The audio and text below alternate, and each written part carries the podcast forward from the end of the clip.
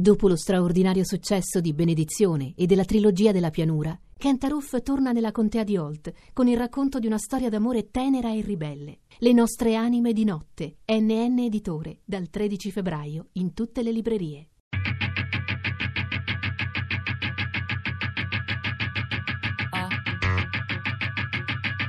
Tre soldi. Alias, cronache dal pianeta Asperger di Giovanni Morandini e Jonathan Zenti.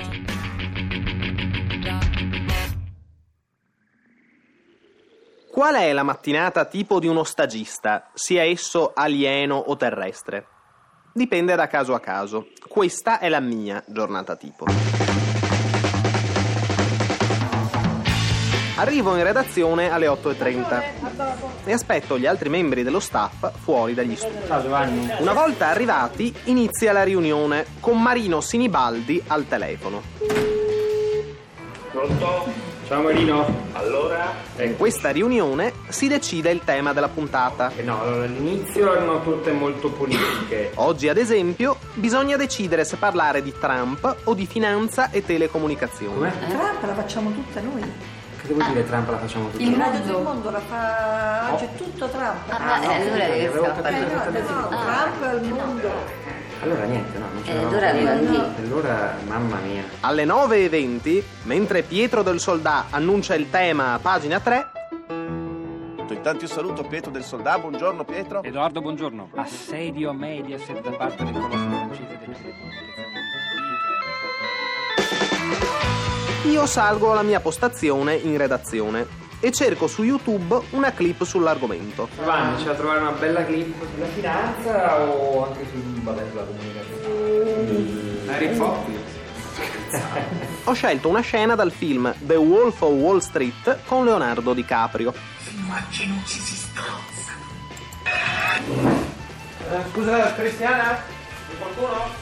Alle 10 devo scendere giù al primo piano, al Netia, la postazione su cui si lavora al montaggio della radio, e riversare la suddetta clip all'interno della puntata. Hai, hai fatto partire? Vabbè, mm, da, da... Sì, vabbè, da qui. Vai. Deve essere lunga non più di due minuti. Devo tagliare tutte le parti inutili senza che si sentano i tagli. Bravo. Metti la bandierina gialla. No, dall'altra. Ok. Metti la bandierina blu così butti quello che non ci serve sicuramente. Butta. Aspetta. Taglia, taglia, ok, bravo. Questa operazione deve essere compiuta entro le 10.25. Eh, Piero, avrei fatto. Mi sembra che sia venuta bene. Dopo aver finito con la clip, me ne vado a leggere i commenti all'argomento della puntata sul sito del programma. Ne scelgo tre tra i più interessanti e chiamo al telefono i loro autori per chiedere se vogliono essere intervistati in diretta. È pronto? Parlo con Mauro da Roma? Siamo di Radio 3, vuole intervenire? Fatto questo, posso tornare nella mia postazione ed ascoltare dalla radio la fine del programma, di cui fanno parte la clip che ho scelto e le interviste alle persone che ho contattato.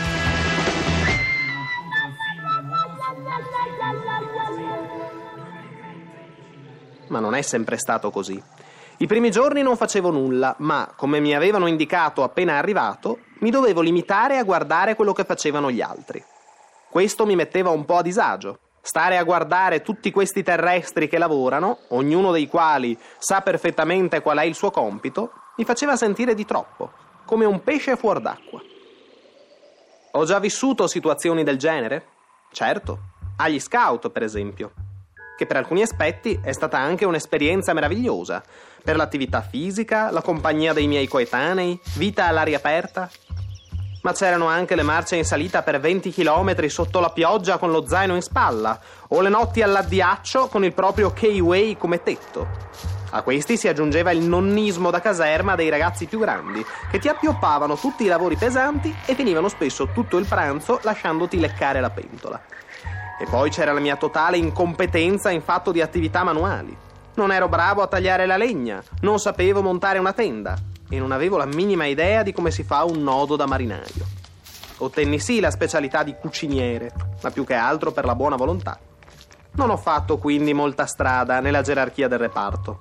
A 15 anni, quando speravo, in quanto più anziano, di diventare capo squadriglia, diedero quel ruolo a un dodicenne che come statura mi arrivava al petto. Come mi sentii umiliato. ma il momento peggiore fu quella notte. Durante un'emergenza, il capo chiamò a consulto due ragazzi della mia stessa età e lasciò me a dormire coi novizi, come se non fossi in grado, io alieno, di occuparmi di quell'emergenza terrestre. Una delle poche cose in cui ero bravo era inventare storie buffe durante i bivacchi. Il mio nome di caccia era Ghiro Narratore, anche se il ghiro forse non era molto lusinghiero.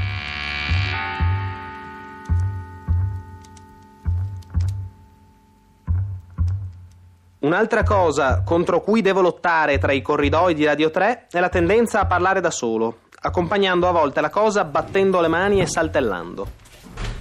Perché lo faccio? Non lo so. Ne sento il bisogno per scaricare l'energia repressa. E mi dimentico semplicemente dell'esistenza di altre persone che possono sentirmi e spaventarsi. Magari provo a farlo dentro un bagno, ma le pareti purtroppo non sono insonorizzate i rumori e i salti si sentono. Mi capita spesso dopo che sono stato parecchio davanti al computer. KOKW chiama. Passo. Una volta, era una serata tranquilla, mia madre aveva appena appeso al soffitto del soggiorno un prezioso lampadario di vetro di Murano. Sono al computer a guardare qualche sciocchezza, qualcosa che mi assorbe. Quando a un certo punto provo il desiderio irrefrenabile di spiccare un salto da ranocchia.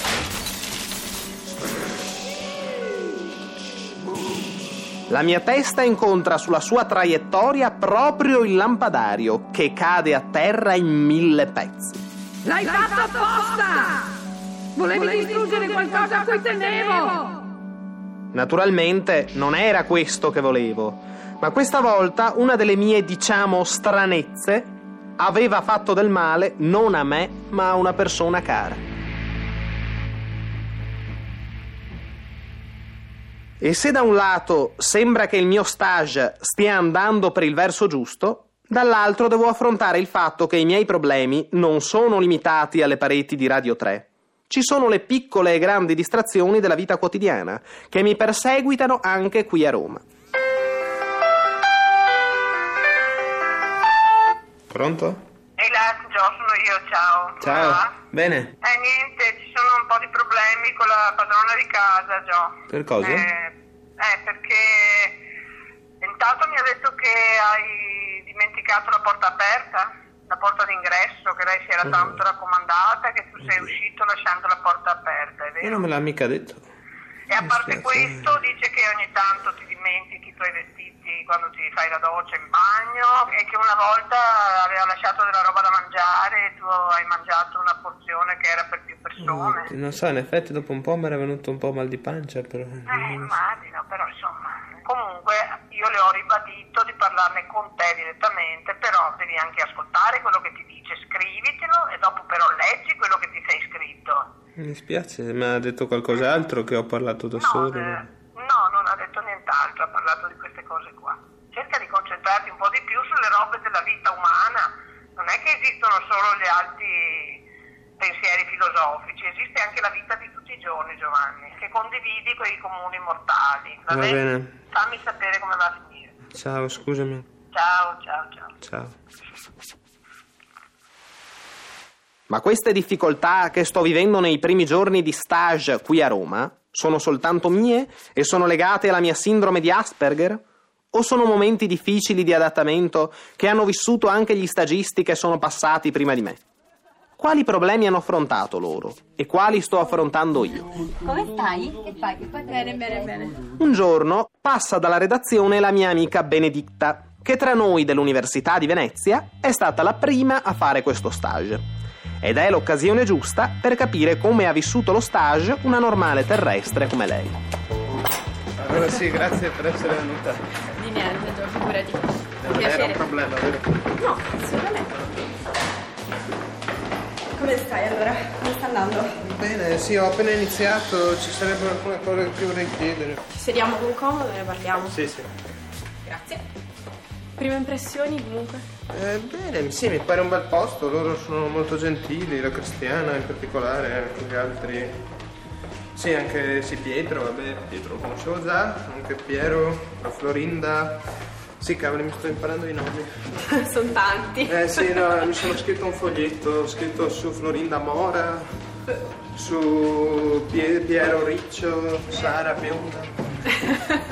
Rosa, Rosa. Oddio, Rosa, non mi ricordo. Non so esattamente cosa fare lì, no, perché la Cristiana mi ha detto per la prima settimana di non preoccuparmi. Il problema è che poi eh, io a vedere tutti che lavorano, tutti che fanno qualcosa, io che non faccio niente, mi sento a disagio perché mi sembra di essere inutile quasi. E allora fai. Eh sì, però devo capire cosa fare.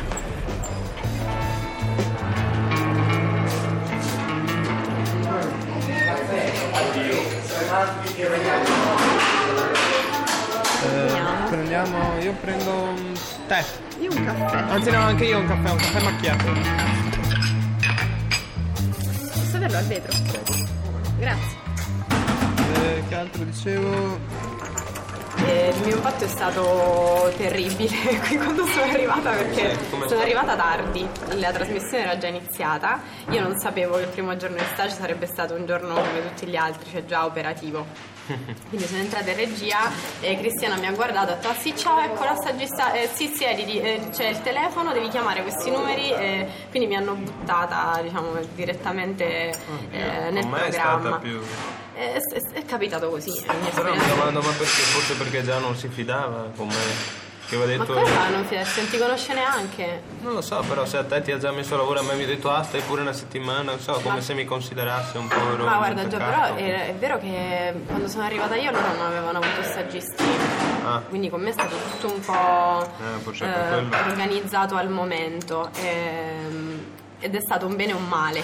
Non lo so, io quasi quasi avrei preferito che avessero fatto così, che mi avessero già messo subito, dato qualcosa da fare, così mi sarei sentito meno a disagio, meno fuori posto. diciamo. Mm, Beh, proponiglielo tu. In effetti sì, adesso per fare la clip, no, il fatto che dobbiamo farla per le 11, deve essere pronta la clip, a volte mi mette un po' in, in ansia e forse la faccio anche un po' trasparire, perché dovrei cercare di controllarla, però... Eh, lì sono tutti in ansia. Eh, io ero in ansia terribile. È la gestione dell'ansia che è diverso. Cioè, magari io ho imparato in quel caso a non, a non innervosirmi e non scappare, ma a mantenere la calma e a trovare una soluzione a tutti i costi.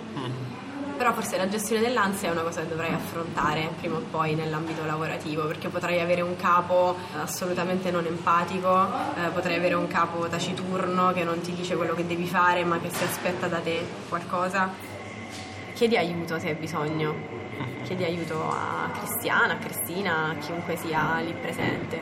Quindi non sei solo, non sei l'unico ad andare in ansia, magari in un momento di totale panico è Cristina che può chiedere aiuto a te. Ci hai mai pensato? Eh, sì, è vero. Eh, sì, cioè che non solo io posso andare a avere bisogno di aiuto. Sì, è vero. Che a me sembra a volte che tu pensi di essere anche l'unico a saper fare qualcosa. Ah sì? No, a No. volte mi sembra che tu sia a volte un po' troppo concentrato su quello che fai.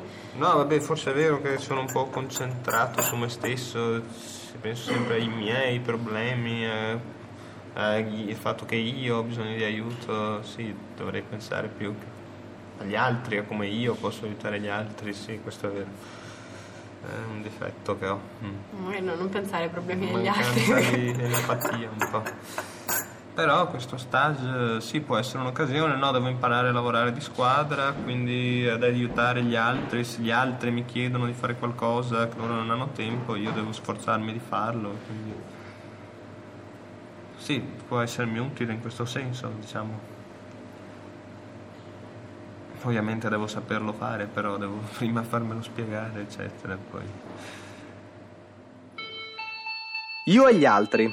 Questo è un tema davvero difficile. La mia mente sembra essere come scissa in due parti. La prima attratta, la seconda spaventata dalle altre persone intorno a me. Potrei fare a meno degli altri? Penso di no. In tal caso, chi mi ricorderebbe ogni due secondi cosa devo fare, come e quando? Anche se mi piace stare solo coi miei pensieri, spesso sento il bisogno di confidare questi pensieri a qualcuno, Al tempo stesso, ho notato che riesco a stare in compagnia solo per un certo tempo. Poi devo tornare a stare solo, come se relazionarmi con gli altri mi affaticasse. E immagino che anche questo abbia a che fare con la sindrome di Asperger. Io tendo a pensare agli altri come a un tutto indistinto. Gli altri, appunto. Loro, la gente, la folla, la massa. Preferisco pensare che da una parte ci siano loro, un'entità omogenea, indistinta e perfettamente funzionante, e dall'altra io, l'unico sbagliato, un curioso tassello estraneo che per quanto si sforzi non riesce proprio a inserirsi nel perfetto puzzle di loro, gli altri. Un alieno, insomma.